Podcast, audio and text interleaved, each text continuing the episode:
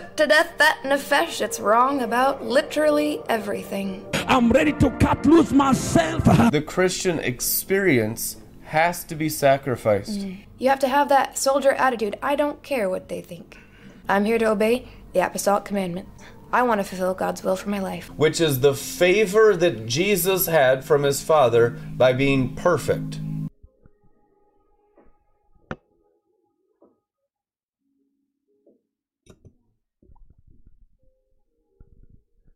Greetings, bless you guys. In the name of Jesus, welcome. You're tuned in to RLM TV live from Clearwater Beach, Florida, USA, and it's good to be in the glory. God wants you to connect to His Spirit and go deeper in the glory. One of the greatest verses in the Bible. They're all great, but this one's great right now. The knowledge of the Shekinah shall cover the earth as the waters cover the sea. Habakkuk 2:14. What does it mean as water covers the sea? It means they shall all know the Lord, it is written. But they shall know the Lord differently, like the waters of the sea, whereas the surface is all the same. And yet, in depth, it differs greatly. We want the depth. We don't want just the surface things of Christianity, the surface things about God.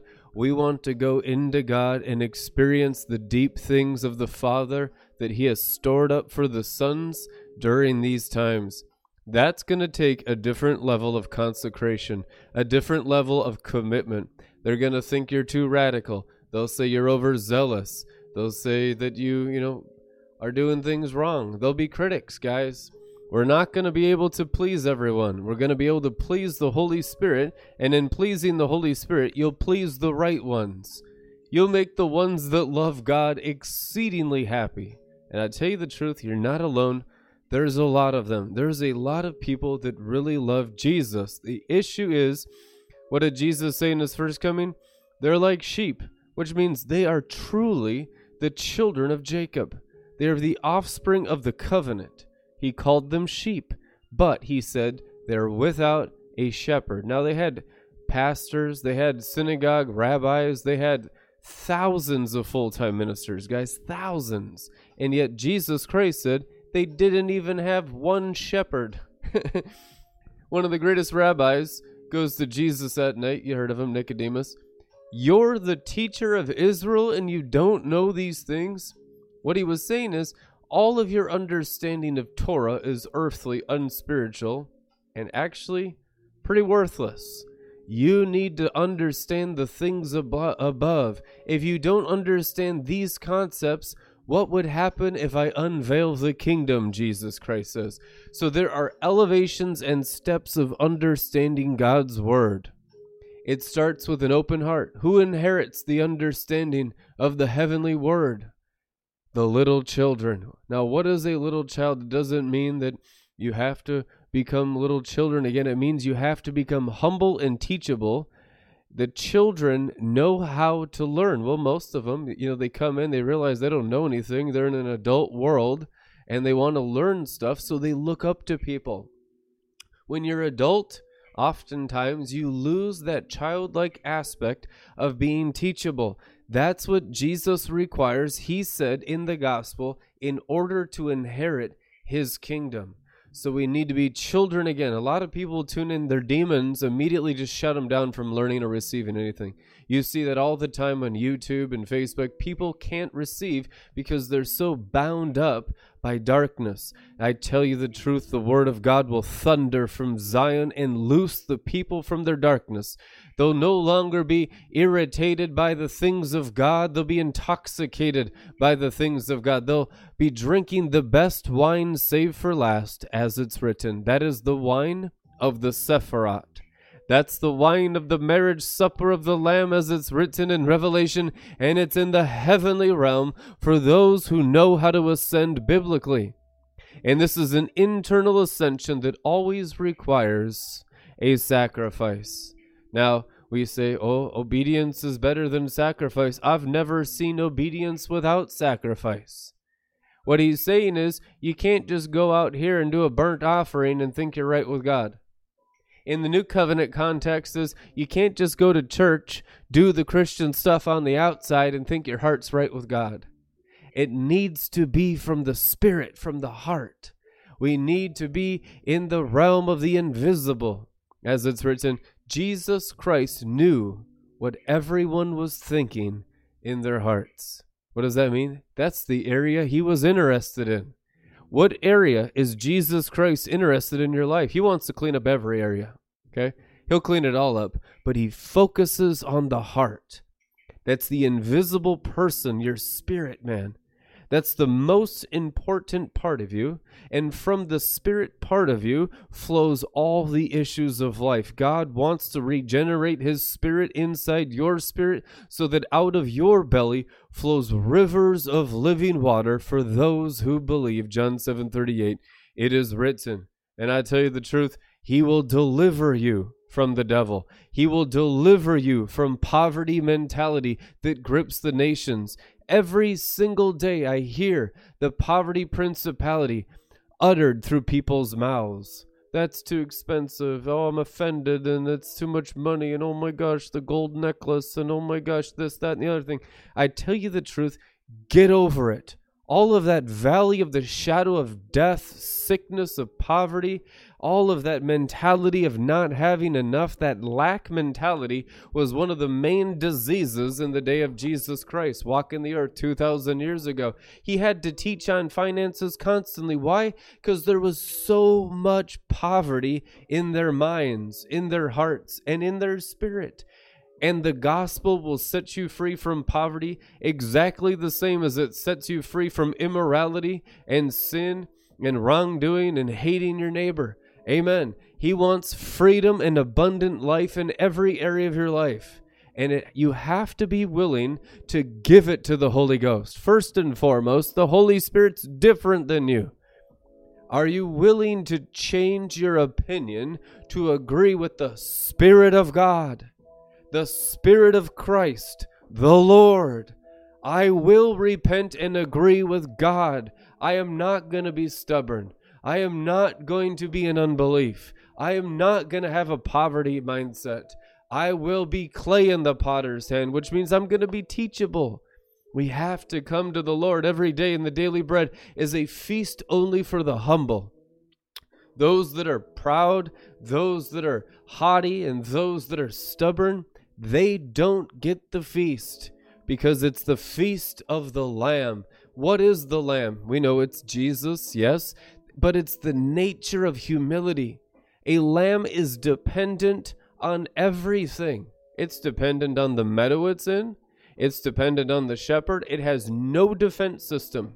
If you understand a lamb, it's about as vulnerable as it gets. Every predator in the wild is looking for a lamb. Why? Because it's the most vulnerable animal you could possibly find, and lamb chops are delicious. lamb is delicious.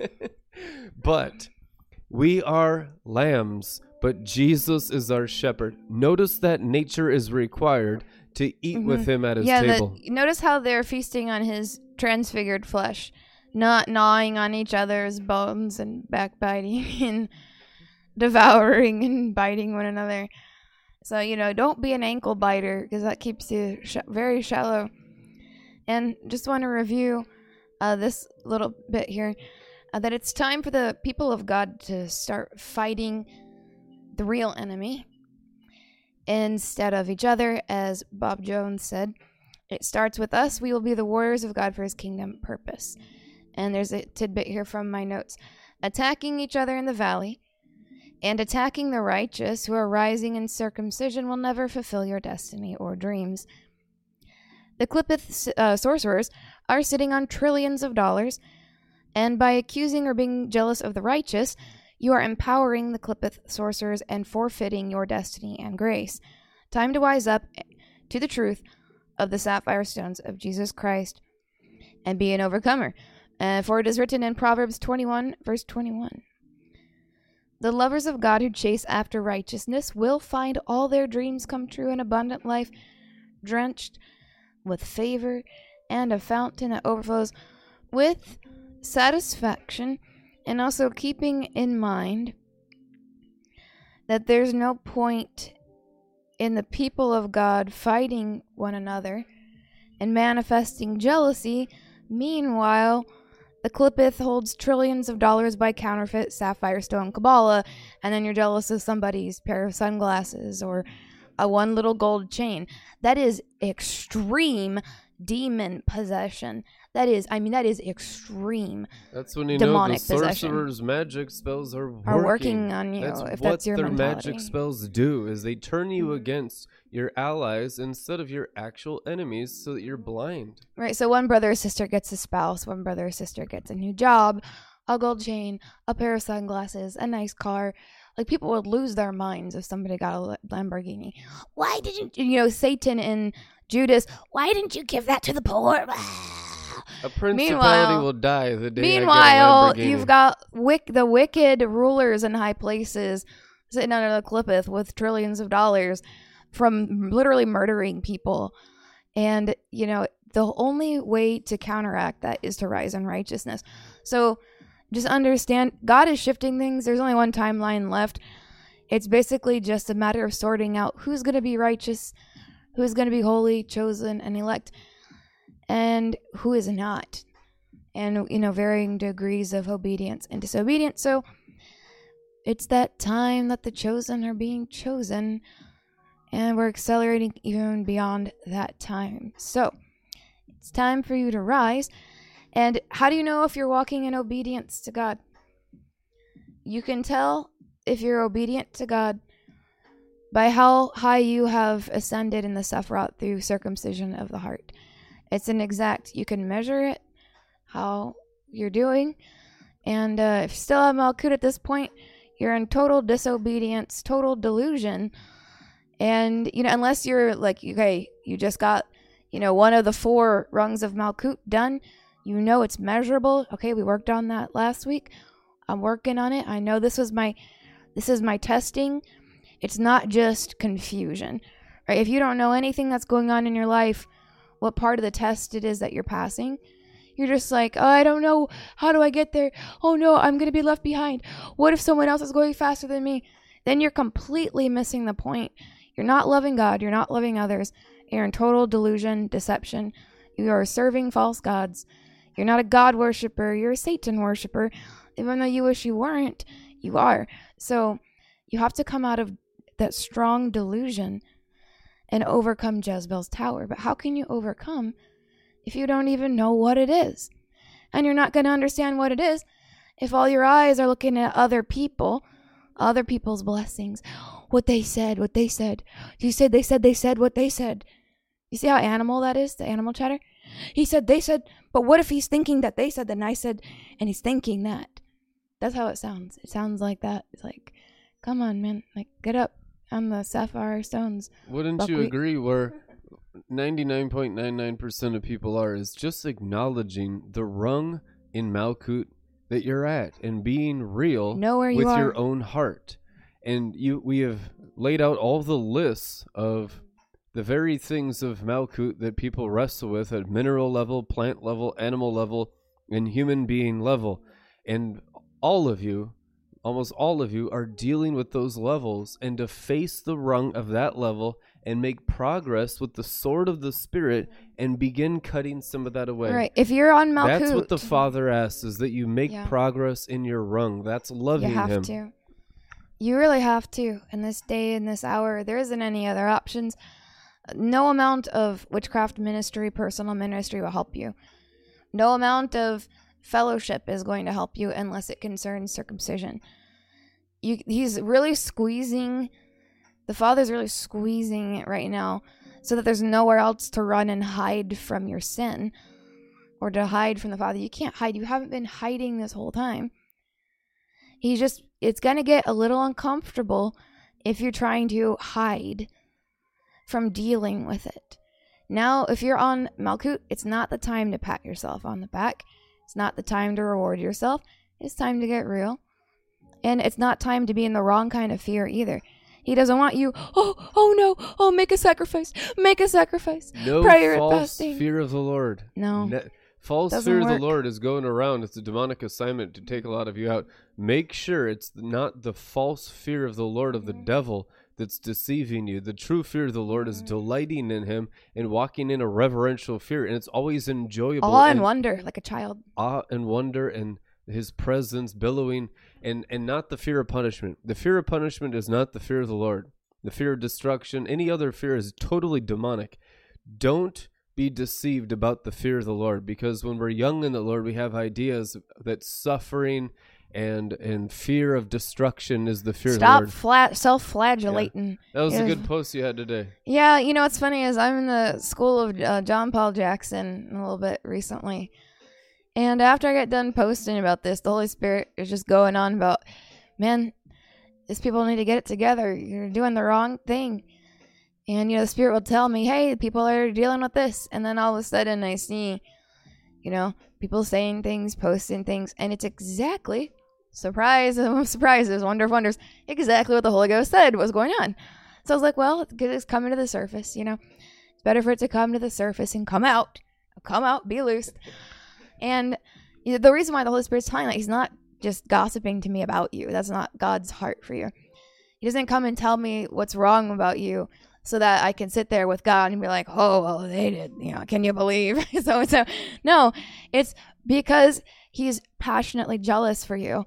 He doesn't want you with those other gods. He wants you. He's just he wants you, so he wants you to put down the other gods. That's why, as he loves you, he wants to be with you, wants to be around you. He created you, and he's got a very specific plan and purpose and design. And he really wants you to be able to fit into his design of the new heavens, the new earth. So you've got to obey. Sacrifice, again, you know, like Brandon was talking, this is a Holy Ghost topic lately is sacrifice and obedience. You got to stop just sacrificing what you think is good to sacrifice right? Like your your prayer your fasting your schedules what you think you should do and should not do what you think you have to do you know to, to do your destiny or whatever. It's about obeying what god tells you to do so we've got to get the uh, earwax kind of cleaned out right maybe get a little chunk in there is the the Q Q-tip, the swab of the Lord, the word of God cleansing the ears. And you know, there's this whole topic about the ear piercing of the love slave being the earring that you can hear God, but that's when you're becoming a slave to righteousness. Uh, we were doing this whole study uh, in the Holy Ghost. I think it was like last night and a little bit today of becoming a love slave to God. When you become a slave to righteousness, you choose that, right? What was the love slave? He loves his master, they pierce the ear. You're like, no, I want to serve you forever. yeah that's why i got mine pierced yeah, exactly. Is yours? Oh, yours is on the same. Okay, so I have one in the invisible. Also, I'm, you know, as is female tradition in our country here um, in the Nefesh, in the world of Messiah, I have both ears pierced in the natural, but in the invisible. Man, being a slave to Jesus is the best job in the universe. I remember asking for that, and I felt them pierce my left ear. And yours is on the left as well. And so, you know what's so fascinating? I did a little Bible study.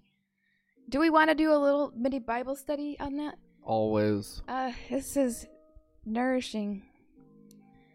God is nourishing. Oh, there's a bright flash of light. Hi.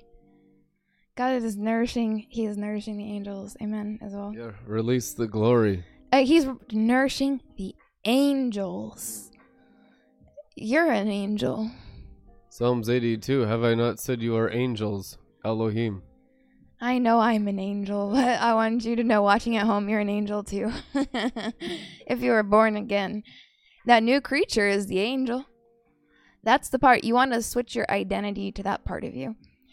The rest of it, just let it burn. Uh, it's not right about anything. It doesn't know how to interpret the Bible. Its reaction is always wrong. Uh, it'll lead you astray every time. But if you get into the river of God, which is the river of life, which is the Holy Ghost, that same river that's flowing out of the belly of the Father, I want to look at his belly with the Holy Ghost flowing out of his belly in that uncreated light outside of the whole realm of time. since before the beginning, since before there was a beginning. That river, I want to play in that river and have that pure connection to Shekinah through that unadulterated, just raw, unfiltered Holy Ghost. That's what I want. I want that raw. It's not. It's probably not vegan. Sorry, vegans. unfiltered, raw glory, like honey, like that sweetness coming down supernal realms of glory through sapphire stone saturated with words engraved. Since the beginning, when wisdom was there dancing at each engraving inscription. And isn't it wonderful? I think that's why the prophets like to dance. Amen. Wisdom dancing in the beginning, in a beginning. And I think it's time for a new beginning. For some of you watching, a new beginning, a fresh start. In the glory. In the glory, yeah, and the pure, raw, unfiltered, unadulterated glory. Yeah, just type it. God, please intensify your glory in me. And, Am- amen. And glorify your glory in us. Mm. That intensification of glory. It says that I will only consecrate you by my glory. That's we read that in Torah today, shared Wow. on Facebook. So there's no sanctification apart from the Shekinah. But we need to understand boldly approach the throne of grace. That means boldly approach the word in order to enter the Shekinah to mm-hmm. be sanctified. God will only dwell in Shekinah. As it's written, God is light. The word light there is mm-hmm. Shekinah. So God Himself is the Shekinah glory. That's what makes you different. What will differentiate us from every other nation, Torah says. And the Bible says that only God's Shekinah mm-hmm. glory will make you different. What makes you Christians? One thing, not a Jesus fish on your bumper sticker, Shekinah. That's the one distinct thing that makes you the people of God. Amen. Amen. Uh, that Shekinah glory. Whew. Wisdom. You know, uh, Bob Jones said that wisdom is going to justify her children. You talk about consecration, justification, talking about sanctification, glorification. The year, oh, this is uh, something Bob Jones had said about the year that godly wisdom is returning to the body of Christ. It returns by the fear of the Lord, realizing that we don't know anything. And he was speaking that from Malkut, that we don't know anything. He might have been speaking that from Yesod. I'm not entirely sure how high he got up That's there. That's a little child who inherits the kingdom. Mhm. I don't know anything, but and I'm that was Bob glory. Jones, yeah. And he said, Truth is going to raise up from the earth, and righteousness is going to come down and kiss it. And that the mind without an anchor of hope in these days is going to be insanity. So if you don't have that anchor of hope for your mind, Hope of what? glory. That's the answer, isn't it? Glory. What do you need? Glory. Why do you need glory? what it? are you glory. hoping for? Only one thing. The glory, the Shekinah of Yarevave, Jesus Christ. Mm. Amen. You can only go glory to glory when you've realized the glory in you, not in somebody else. It starts with realizing it in somebody else, but then you have to receive Christ as your Savior. When you're young in the Lord, you keep that hope until you break through. Do you know what the breakthrough is? Breakthrough. Let's. I think this is something the Lord wanted to talk to people about. It. A lot of people don't actually know what breakthrough is. They only know external breakthrough. Oh. So, you know, well, we broke through and uh, the car got fixed. We broke through and now I feel good. Now the breakthrough and now all this external things is doing what I want it to do. So that's my breakthrough.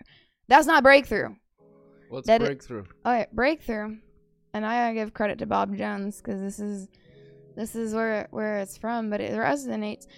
And we've been walking in this too, so we can talk about it. The breakthrough is when you break through this thing. When you Oh. break through, this one is every breakthrough is only breaking through this rock.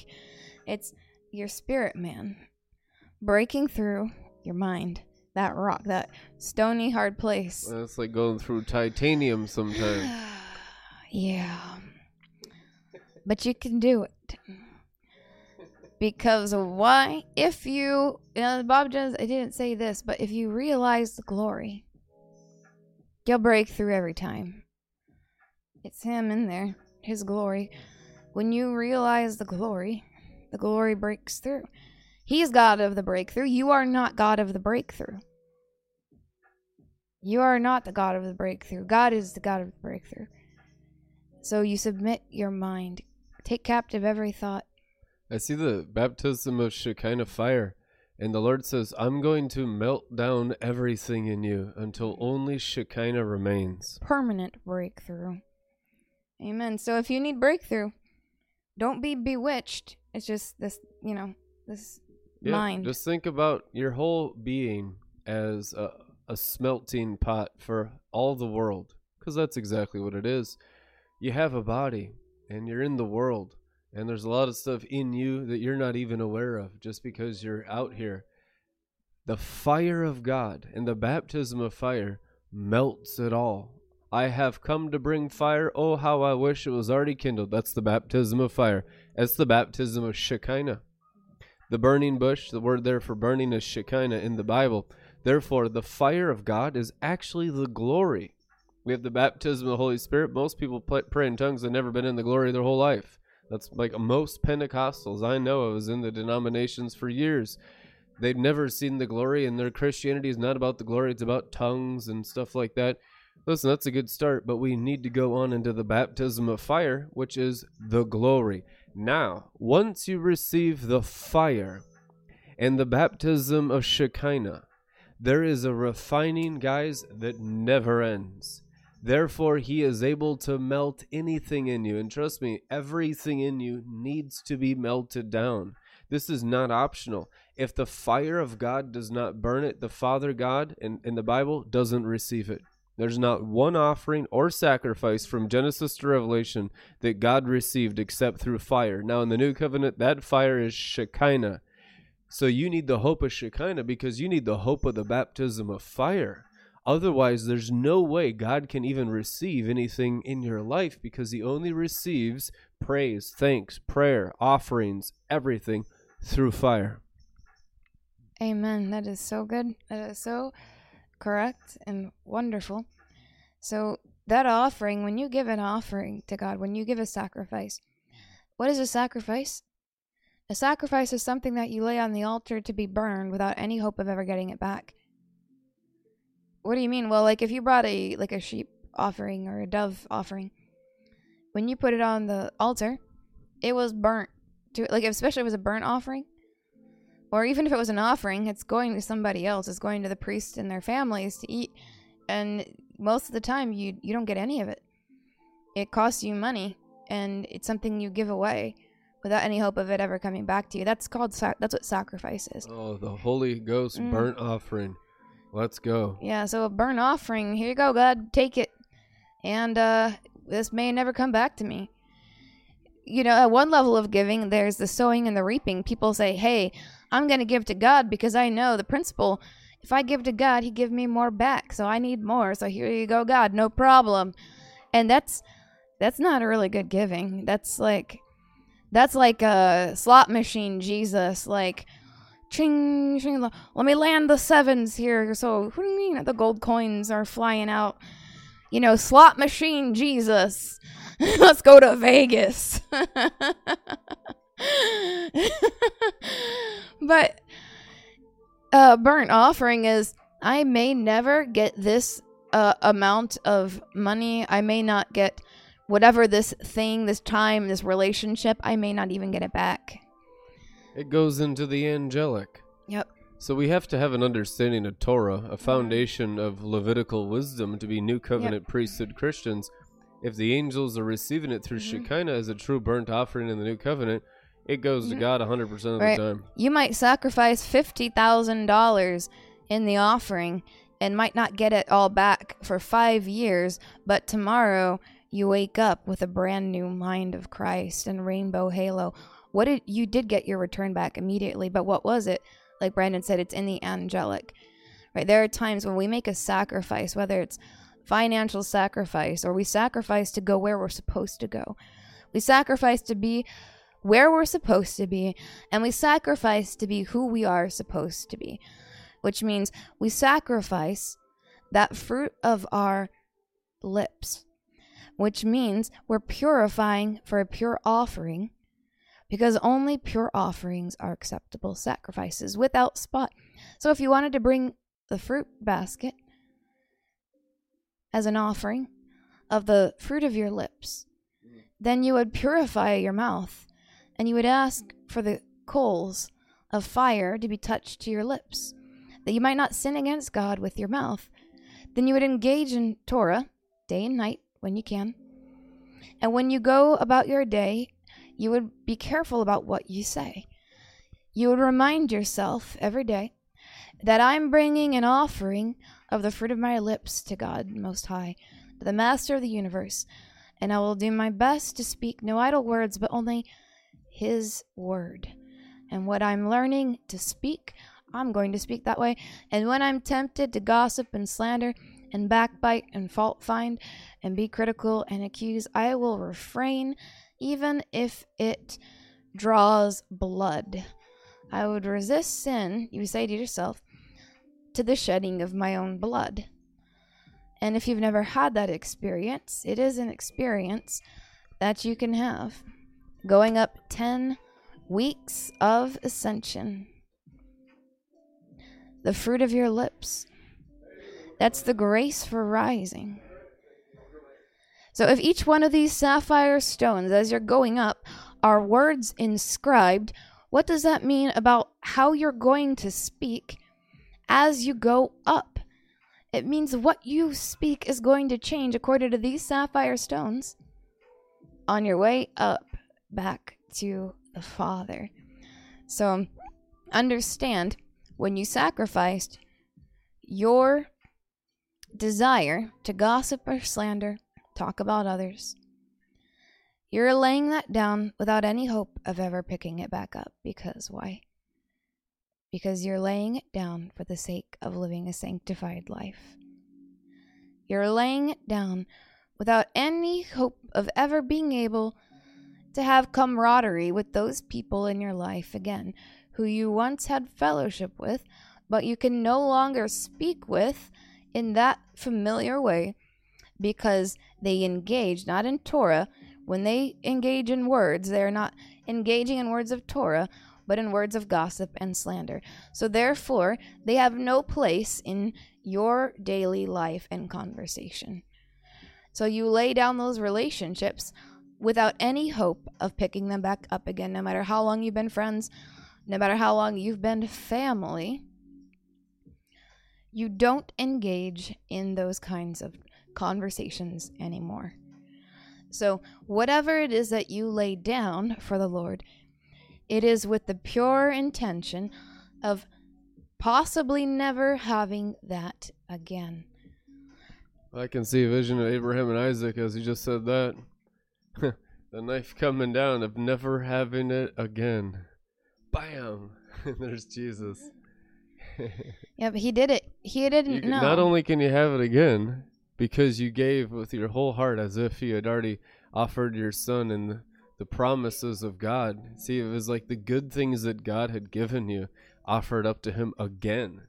Mm-hmm. That is considered righteousness. The Bible says God considered that sacrifice righteousness, and therefore Abraham became the father of faith and many nations like the stars and the sands forever.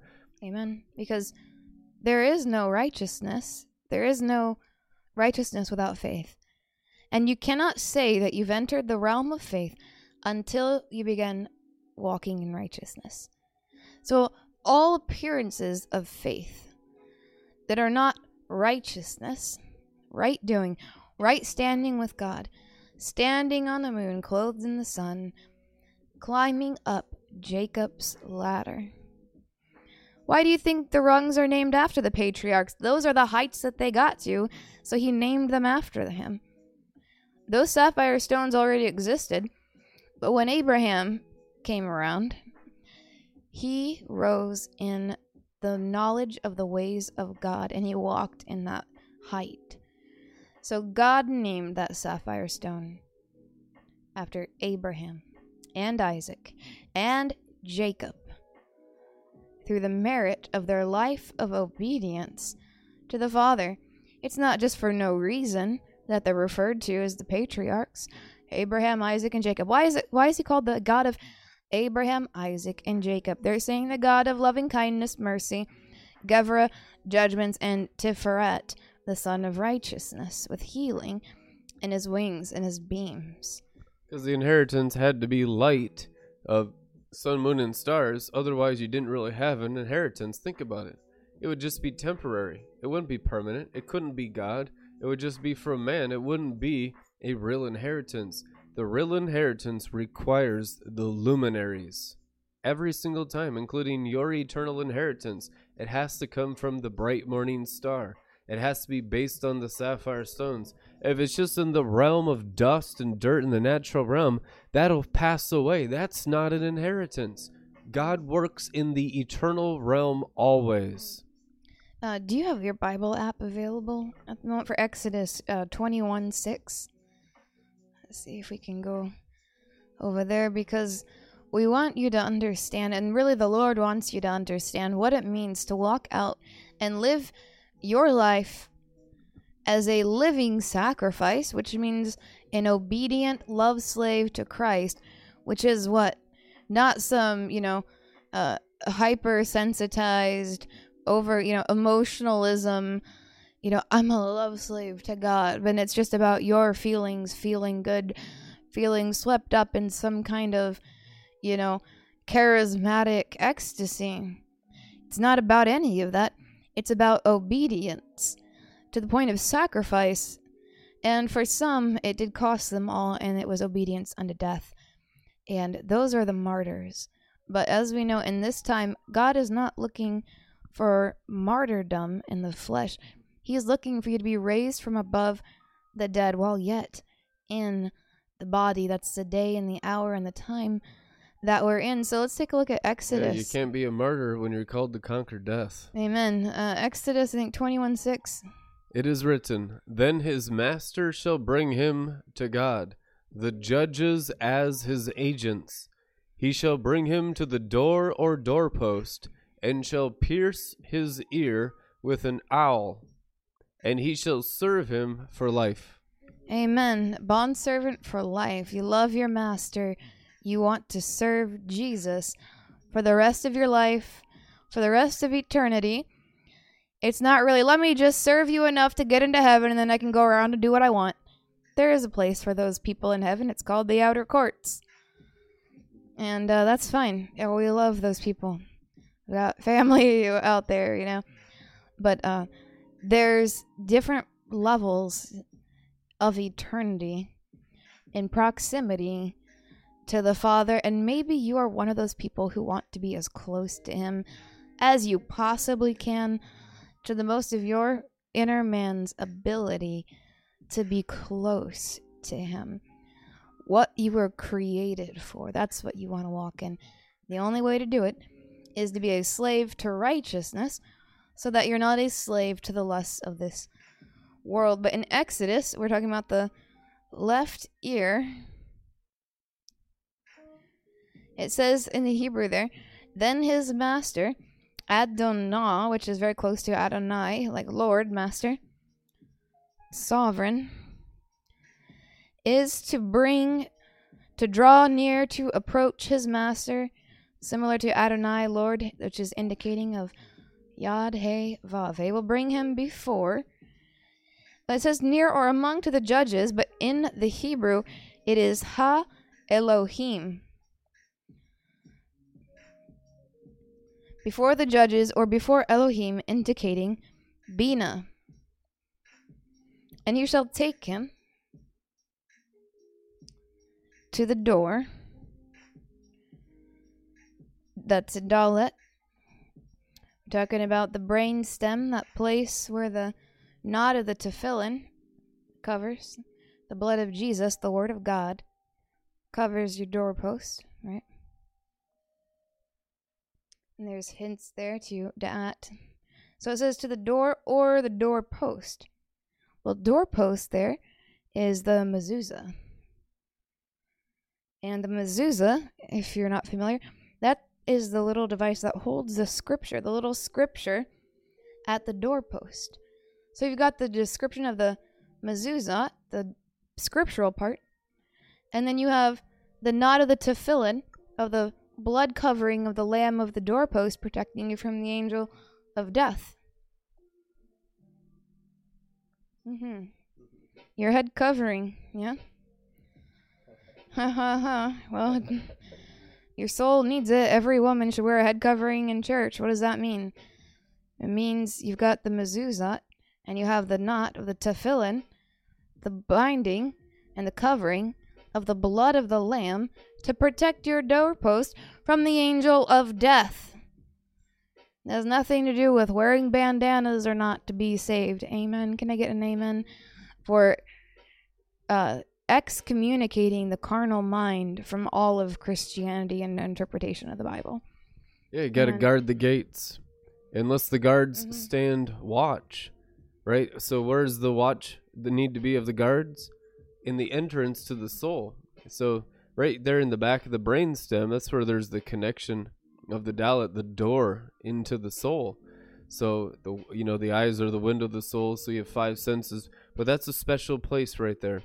And so that's the place they're talking about where you see in Judaism where the yarmulke mm-hmm. typically rests. Well, right in that area too. There, there's a reason why mm-hmm. the rabbis had them cover that area, representing the covering of Torah, mm-hmm. so that the fallen angels don't put their hooks into the soul to influence the mind for wrongdoing. So there has to be a covering of the mind. So the important safety measures are written in the apostles' writings of how to protect the mind from the mm-hmm. fallen angels because he doesn't want to lose you to the devil. Right. Amen. That's so good. Now the Lord is going to be your rear guard unless what? Unless you go out in pride. If you remember in the final quest when the uh, warriors had a great victory, the most dangerous time for you is always right after a great release of glory or a great victory. If you're trained well and you remember your training, if you uh, study and you basically, you know, you act right in right standing with God to merit remembering your training, that means you're going to be prepared right after a great victory or a great release of glory. You're expecting uh, to be potentially be a little bit more vulnerable because of the potential for pride in the soul. So you take measures against that and ask for humility after every great release of glory, after every great uh, victory in battle, because victory comes from the Lord. Where does our help come from? We talked about it. Nasa, our eyes to Keter, where our help comes from. The ayin, the eyes of God, the eye of God, and that is how He leads you and guides you. So, what happened to the warriors in the vision? Rick Joyner's The Final Quest. When they had a great victory, they rushed out to go finish off the enemy, but they were not told to go. They ran off in pride, so their backs, their armor doesn't cover the back. The Lord has to be your rear guard. That's the cloak of humility. So if you run off in pride after a great victory, or right after a great release of glory, and you're just feeling, you know, relaxed and feeling good, and that was amazing, and then you start to feel a certain way, you want, you don't want to have, you don't want to be without your rear guard. You see that right there behind you, your neck, your door. Don't leave that doorpost uncovered. When you go into pride, you trample the blood of Jesus underfoot. When you trample the blood of Jesus underfoot, there is no blood on your doorpost covering you from the fallen angels who deceive people. So, right after the greatest victories of your life, that's usually when they try to get you to go and take more ground than you're supposed to at that moment. Right? You only attack and pray certain prayers, do certain attacks against the enemy when God says, because then He'll be fighting the battle for you or give you the victory when you fight. It reminds me of something Bob Jones says whether I'm taking a nap or raising the dead, the pay is the same. What's the pay? The glory. The glory. So this is Romans 13:12. The night this present evil age is almost gone, and the day of Christ's return is almost here.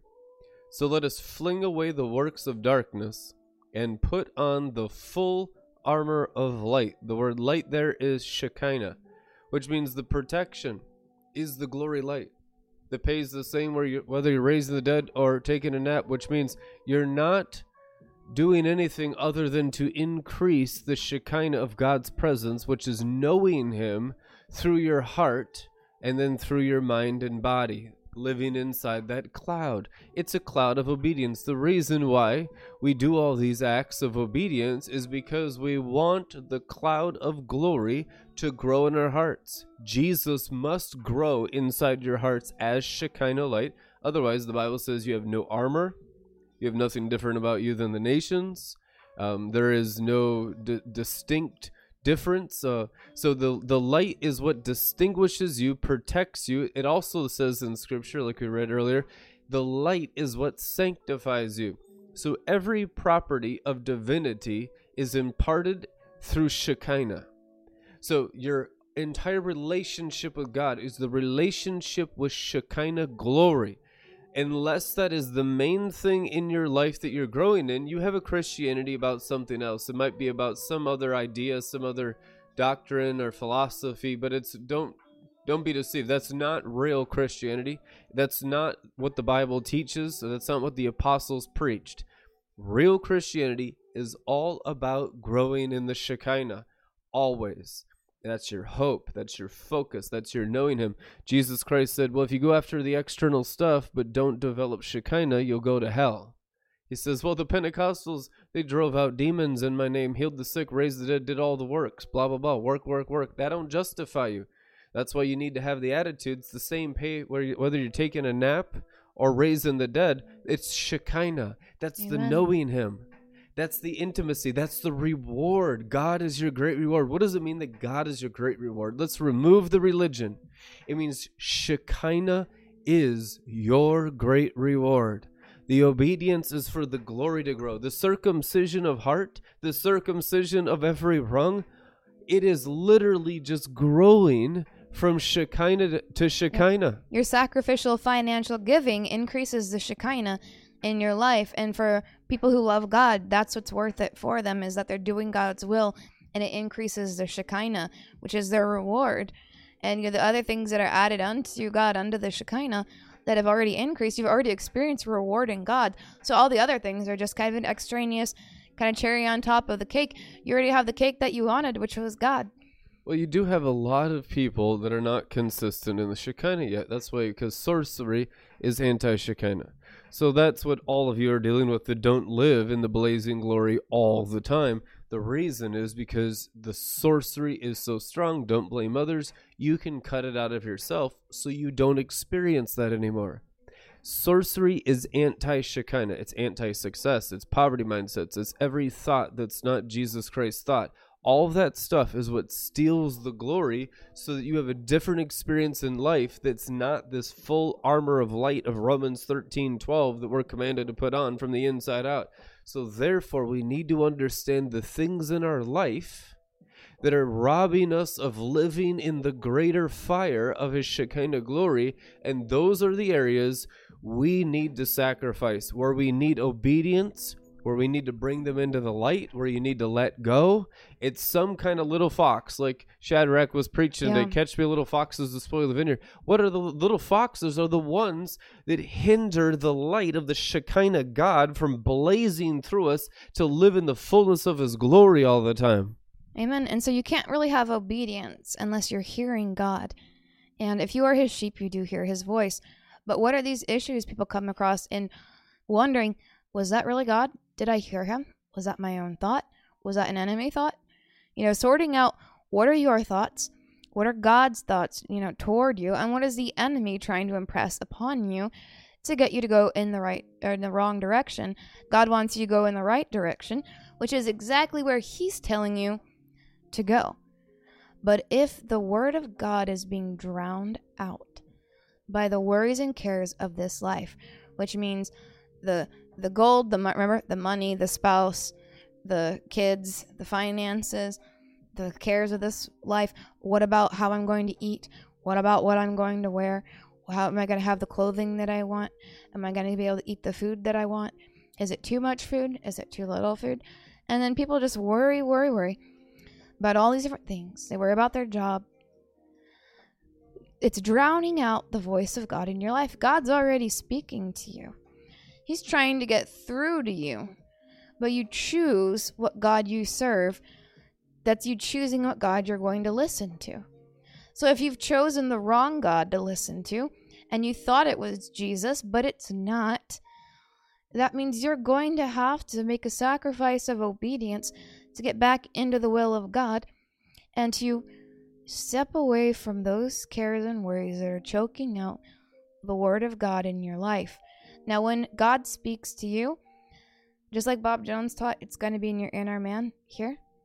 What's your breakthrough? It's breaking through your skull. Golgotha. Where was Jesus Christ crucified? The place of the skull. Yep. Golgotha.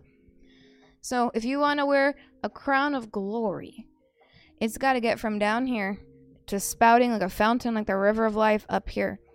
That's that three tiered fountain of the Lamb. It's within you. Hello. What does it mean? Starts in here. So first you start in this dry land up here. The place of the skull. Wasn't that Golgotha kind of a trash place, right?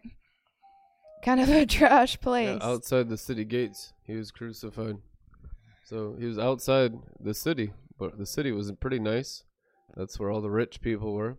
Well, outside the city was the the poor, the desolate, the dirty, the vagabonds, the ones not allowed inside. That's where he was crucified. Took, taking mm-hmm. every curse of outside of heaven upon himself as our sacrificial lamb. Amen. Thank you for it too, Lord. We're so grateful for your sacrifice. We couldn't be here living in the glory and having hope of eternal glory and life with you if you hadn't made that sacrifice for us. We're so eternally grateful for that. So we want to be faithful with what He paid. That He paid a high price for us to walk in this. So we want to give Him a good return on His investment, essentially in us. He should have a good return on His investment. What's the return on investment that He wants? He's not just Pharaoh trying to rake in the cash. The reason why he wants sacrificial obedience, you think God needs any more money? God is the richest man in all of heaven. But why does he need your money in the earth? To accomplish his will. Why does he have it set up like this? He gave mankind dominion on the earth. So he is requiring our obedience in all things and especially about money because that's where the obedience starts. Literally level 1 That's how you build the Jacob's ladder dimension. is the mineral you can't dimension. build with spirits down here. Yep. You build with the natural. That's why it's called jars of clay. You're changing clay. You're ruling over the clay. When you dash the nations to pieces like pottery, there's a rebuilding of the pottery, He wants your heart. which means the the finances of the apostolic in the hands of the true apostles rebuild the earth according to Revelation 2 and 3. Amen. Well, the Lord wants your heart. And it's written in the Word of God where your money is, there your heart will be also. So God wants your heart, but unless your money is invested in the kingdom of heaven, He's not going to have your whole heart. The reason why it's the most offensive issue, you can just feel people's like tenseness around money when you say money, and oh, because you know what, the Antichrist wears the crown of poverty. You'll see that every time in Antichrist Christianity, there's an Poverty and Antichrist Christianity. But the high priest Aaron wore a plate of pure 24 karat gold, saying, "Holy to the Lord." so that you would know there would be always prosperity in the mind of the true priesthood, but there's poverty in the mind, Satan in the mind of the false priesthood. That's for your wisdom so you can differentiate and discern what's on the mind. If it's if it's a gold mind, that's Aaron. Okay, now you're gonna need some discernment and wisdom. Okay, I'm talking in parables and I'm talking in wisdom, but you'll always find a poverty spirit on a religious leader. That thing, it doesn't have the gold on the mind. It'll say, oh, give it to the poor, do this, do that. No, listen, you only do the things of the glory. If if God does not speak within the cloud, you have a day off. When you start to steward the glory in your life, you don't just take the glory and go out and build a ministry or go out and do with it. That's insanity. You will lose the glory as fast as the dove flies away. God, would- you know, you become a steward of the glory, which means you only obey what your Father's saying inside the cloud. That's how you maintain the glory inside Amen. your body. So how are you going to hear God's voice in a more clear way? Other than those those topics that we've just talked about, the cares of the world, you know, all the, the money issues, the issues of the heart, the issues of family, issues those are the issues of life, the wellspring of life. That's why it says guard your heart. But that servanthood piercing of the awl, A W L, it's a piercing instrument, the ear ring. You're going to hear, A marriage of hearing his voice. yes. So, hearing the voice of God clearly is reserved only for those servants of God who have decided they're not just in it to gain their own freedom, but they want to be a slave to righteousness. They don't care for the lusts of the world. And in fact, they'll sacrifice it all just to be a servant of Christ for eternity. That's so good. It's so true that the bride of the Lamb, my sheep hear my voice, which means the sheep are the bride, are the ones that love hearing anything he has to say, not just hearers of it, but doers. They love doing Amen. it. Obedience Shema. with a good attitude is the evidence of salvation. Amen. And that's the Shema. hear, O Israel. Well, what does that mean in the Hebrew? We just talked about that yesterday. It means to hear, to obey God, and to do it, not just to obey with a bad attitude, but to obey with a joyful attitude. So, until you've obeyed God with a joyful attitude, you've not obeyed Him one bit. You're like the little kid. The mom said, You're going to need to make your bed today, honey. I, uh, uh, fine. Did that child obey Shema? No. Got darker. It got darker. So even though, well, I did what God wanted me to do, I gave like the apostle said, you'll die in your own sin. Gotta have a good attitude. Whatever God asks of us, let us have a good attitude. Let us have a heart change to be tender. He loves us. There's a reason why And isn't He that the fruit of us- the Holy Spirit yeah. in your life? That's true.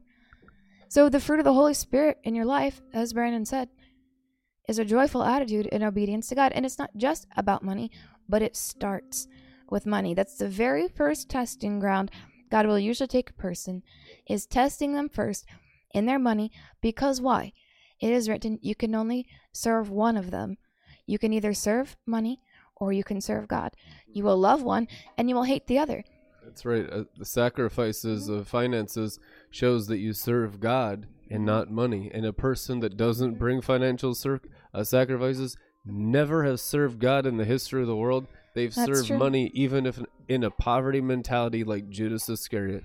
That's right. So understand if that's where you're being tested, that's actually the very first, uh, the lowest level of testing possible in the kingdom of heaven, which means it's The- entry the level. root system. Right. So once you pass those tests, once you get over that addiction to mammon, right? All of the fallen angel stuff is addictions. Those are unholy addictions to a fallen angel life. So when you become addicted to obedience to God, even if it's something difficult He asks you to do, when the glory increases, which means you have more of Him in you, you can feel more of Him in you more communion, clarity in hearing his voice, that's your reward and you're happy with it. So you want more of him because you love him. So then you do. you want to get rid of whatever else is in the way. That's really what wisdom is. What is wisdom? A person who believes God is a good reward. A fool thinks it's something else. But you have to understand the substance of God, what God is. That light is the light of life. A fool will go off after all the stuff the light creates, but a wise man will go after and develop God Himself in their hearts, so they have a wellspring of life springing up in them unto eternal life. It is written. Amen. And that part of the scripture there that we just read, uh, and pierce his ear. That word to pierce is ratza. 7525 or 7527 Strong's Hebrew. And that's actually similar. You won't find this in your lexicon, but it's similar to ratzon, which is a Kabbalistic term for will of wills, which is keter. So to pierce, ratzon, pierce through by love, keter. So he will pierce, pierce through by love, keter, his ear as a now. That's uh, 241 ozen, the ear. NASB translation of that is attentive, closely. Ear, hear, hearing, inform, information, right? Receive information from God, known, recite, reveal, revealed, and revelation. So the being pierced through by love of uh, through Keter, that pierces the that's the awl that pierces the ear, the ozen, that pierces through the revelation that's already been given to you. So revelation is not the end of the matter. You see the end from the beginning when you can sacrifice the revelation that God has given to you. When you're pierced through by love, Keter, that's when your mind is renewed to every revelation that's already been given to you. And I could see in Torah that no servant would choose the earring here unless they had a revelation of their master. You had to love the master and Yeah. have a revelation of the master in order to get the piercing. Amen. Amen. Pierced through by love, will of wills, Keter. His ear, his revelation. Hearing God with an awl, mm, with a, a boring instrument, not a boring instrument, but something that pierces. Cuts a hole in something. Yeah. It means to pierce through, to transfix. Transfix, to cause someone to become motionless with either horror, wonder, or astonishment. To pierce with a sharp implement or weapon. According to rabbinic tradition, he shall serve him forever means until the Jubilee, which is celebrated every 50 years. And if we can go back to that Sephiroth picture, that was really nice. The word of Moses in the Torah indicates the 50 of Jubilee, which is, you know, the blowing of the shofar, the gates of Bina, as we know from the master class, that is the gate of 50. That's um, Bina there, represented by the planet Saturn. The Jubilee. And what is supernal Jubilee? So, a lot of you, if you're going to Exodus, doesn't it don't you think it helps to know what you're exodusing from and where you're going the exodus is that 50 years so for you to come out of egypt that's for you to go to the world of Beriah. Look at the, the side there. Bina the world of Beriah. The neshama. When you have exodus from egypt you have a neshama.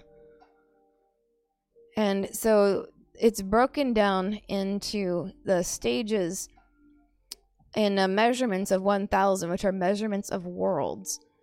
In the torah in the oral tradition of the exodus of moses so understand you're coming out of egypt you're not just coming out of malkut you're gonna have to come out of those lower worlds and get to the neshama for you to have a successful Exodus. So, how many of you know that when they left Egypt, when they had Exodus, and they crossed over the river of fire there, which is Yetzirah, you can see that.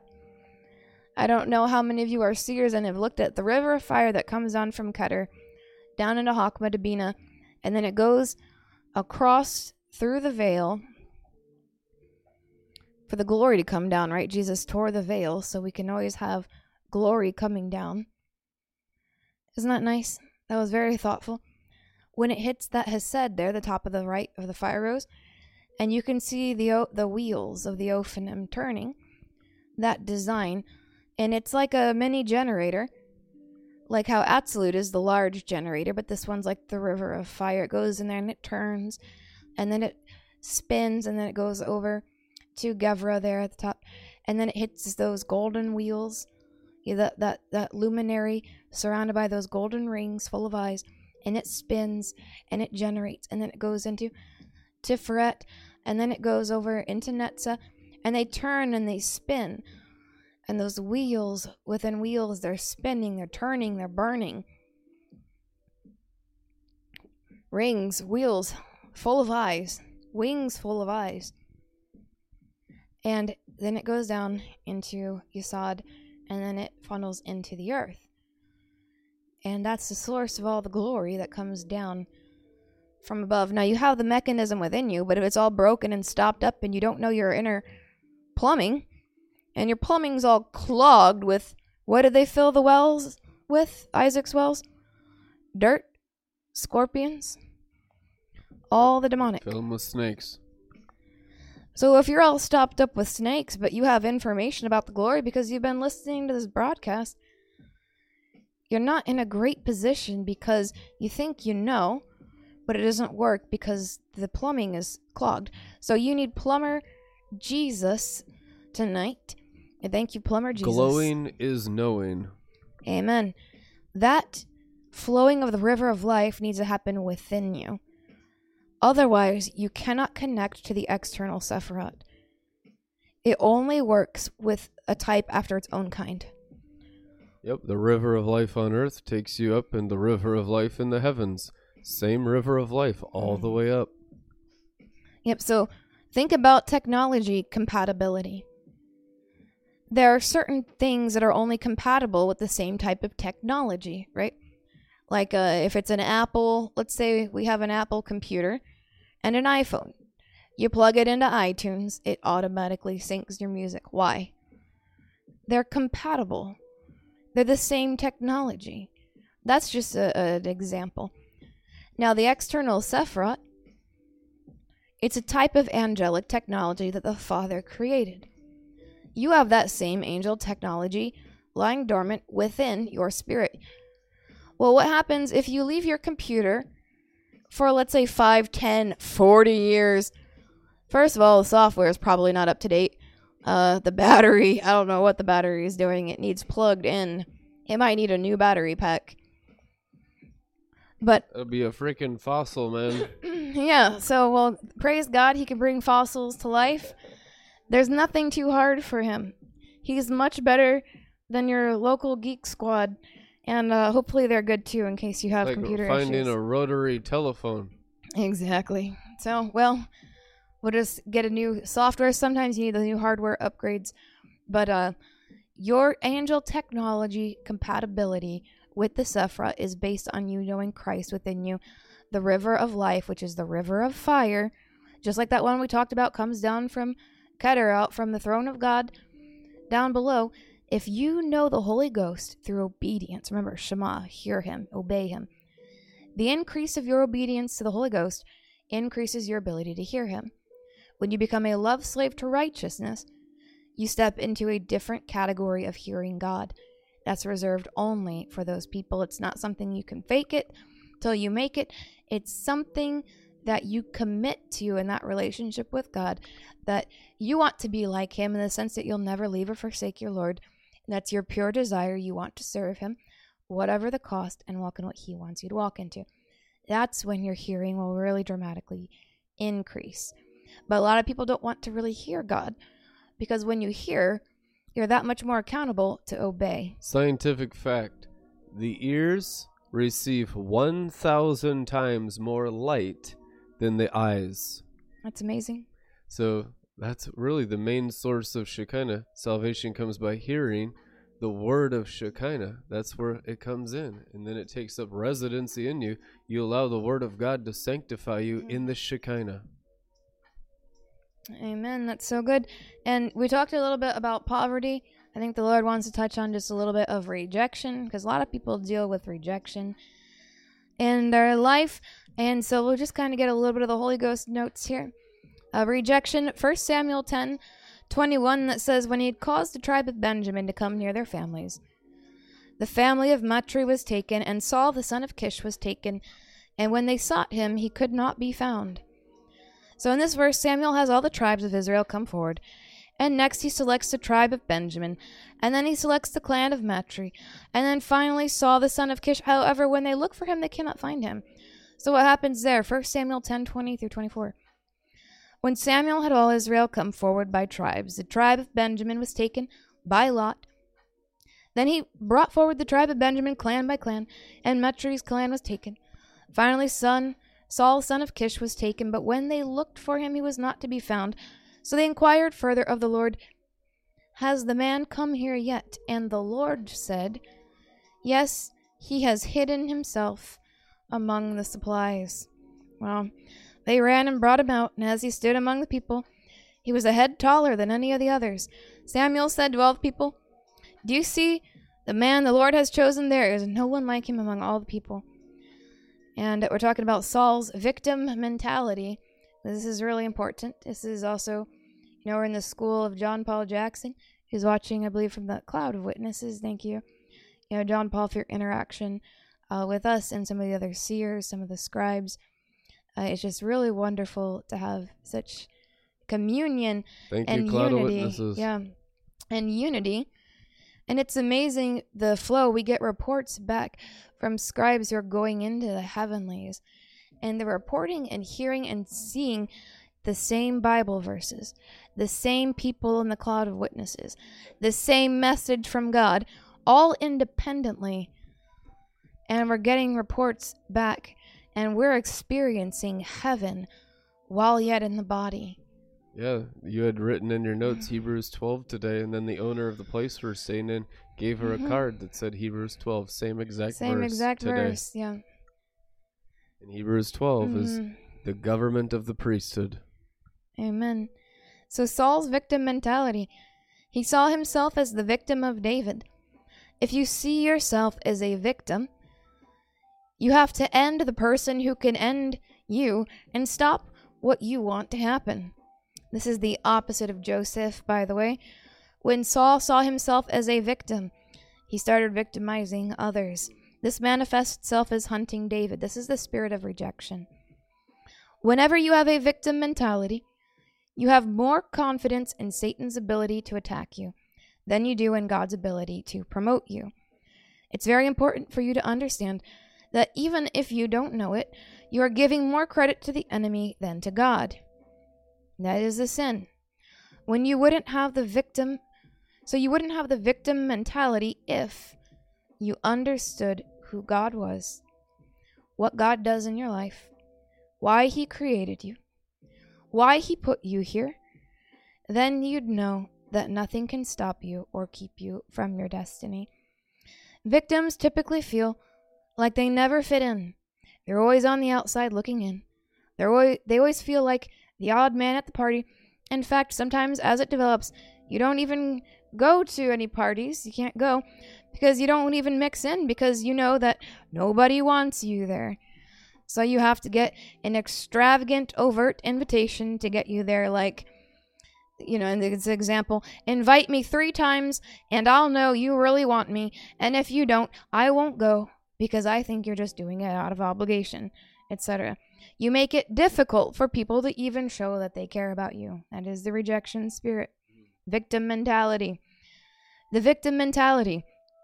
We see ourselves, we blame other people for our lack of promotion, we blame other people for our lack of a good husband or a good wife, we blame other people for our lack of a good job. I didn't get the promotion because someone took the promotion away from me. All those types of things. You're never the one to blame. You can't be the one to blame because if you are the one to blame, then people should reject you. And that's what you think. If I'm to blame for anything, then they have a right to reject me, and I don't believe they have a right to reject me. So I have to make them look bad in order for me to feel accepted. Remember, Cain was rejected, and God had every right to reject him because he did not bring an acceptable sacrifice, as Abel brought an acceptable and pleasing sacrifice. So if you have more confidence that Satan can attack you, then God can protect you. Really take a look at this victim issue in your life. If you have the feeling, this is a, what are the symptoms? So if you have the feeling that if somebody would have just said this, you would have been able to get this, right? So if somebody would have just done this, then I would have been able to get this. That is rejection. It's somebody else's fault. Somebody else is to blame. So we are to obey God out of our love for Him And all of our good works, all of our good deeds have little meaning to God if our hearts are not right. Sacrifices are not bad if offered with the right attitude. So, all the sacrifices, all the good deeds, if it's not the right heart attitude, it doesn't really mean anything to God. So, what's the acceptable offering? It's a right heart.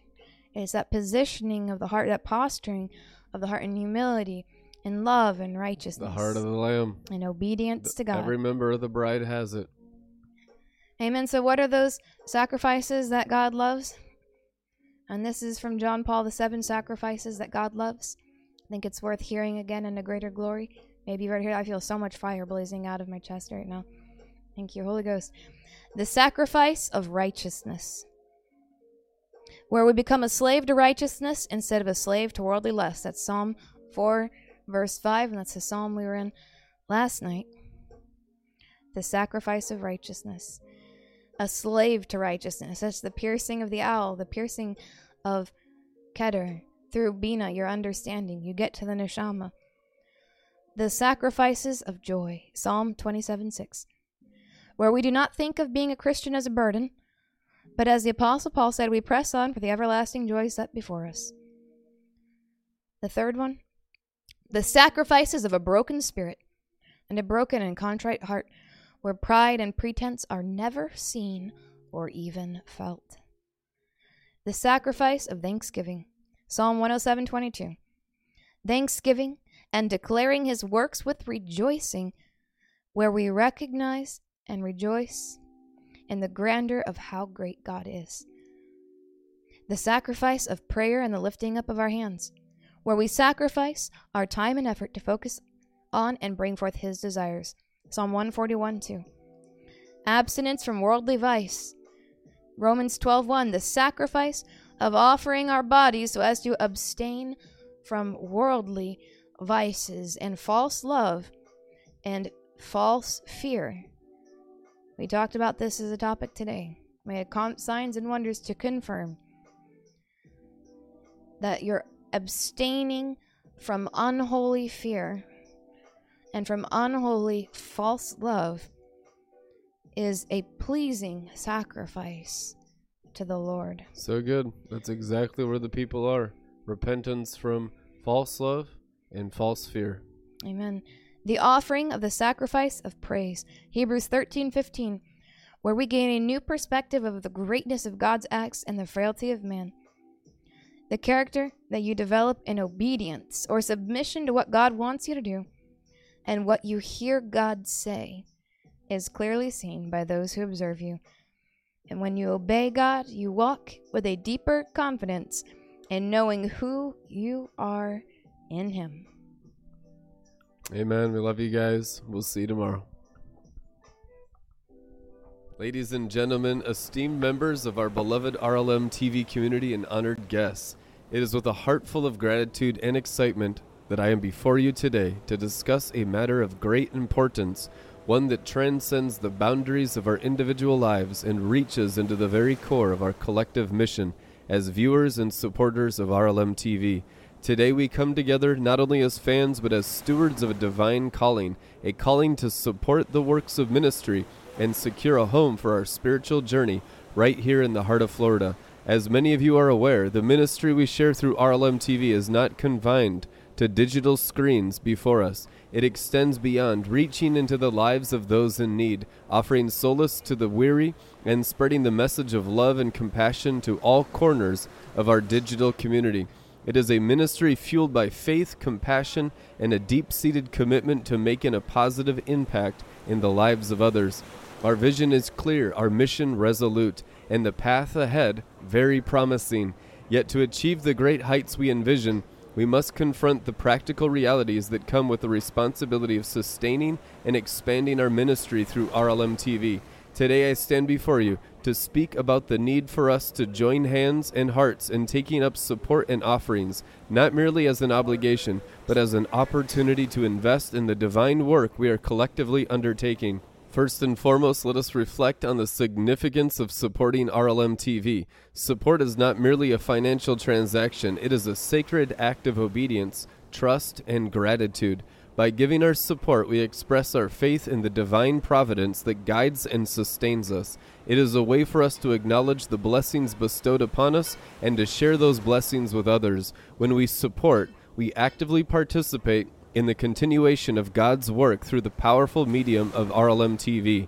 Now, as we consider the expansion of our ministry through RLM TV and the need for a permanent digital home here in Florida, let us view this as an exciting opportunity to sow seeds that will bear fruit for generations to come.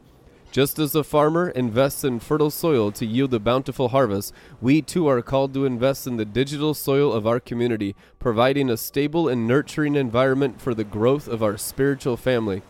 The acquisition of resources is not a mere transaction, it is an investment in the future of our ministry through RLM TV. It is a commitment to create a space where lives will be transformed, where people will find refuge in times of trouble, and where the light of our shared faith will shine brightly for all to see on the screens that connect us. I understand that each of us has unique circumstances and the level of contribution may vary. However, let us remember that it is not the size of the offering that matters most, but the spirit with which it is given. Whether our gift is large or small, let it be a reflection of our dedication to the work of the divine through RLM TV. As we embark on this journey together, let us be inspired by the words of the Apostle Paul. Each of you should give what you have decided in your heart to give, not reluctantly or under compulsion, for God loves a cheerful giver. 2 Corinthians 9 7. May our collective support overflow with joy and purpose. May our contributions be a testament to our commitment to the works of ministry through RLM TV and the establishment of a spiritual home in this beautiful part of God's creation. Together, let us build a legacy that will endure, a legacy that speaks not only of our faith, but of the boundless love that unites us all. Thank you, and may God bless each and every one of you abundantly as we embark on this sacred journey together through RLM TV. Amen.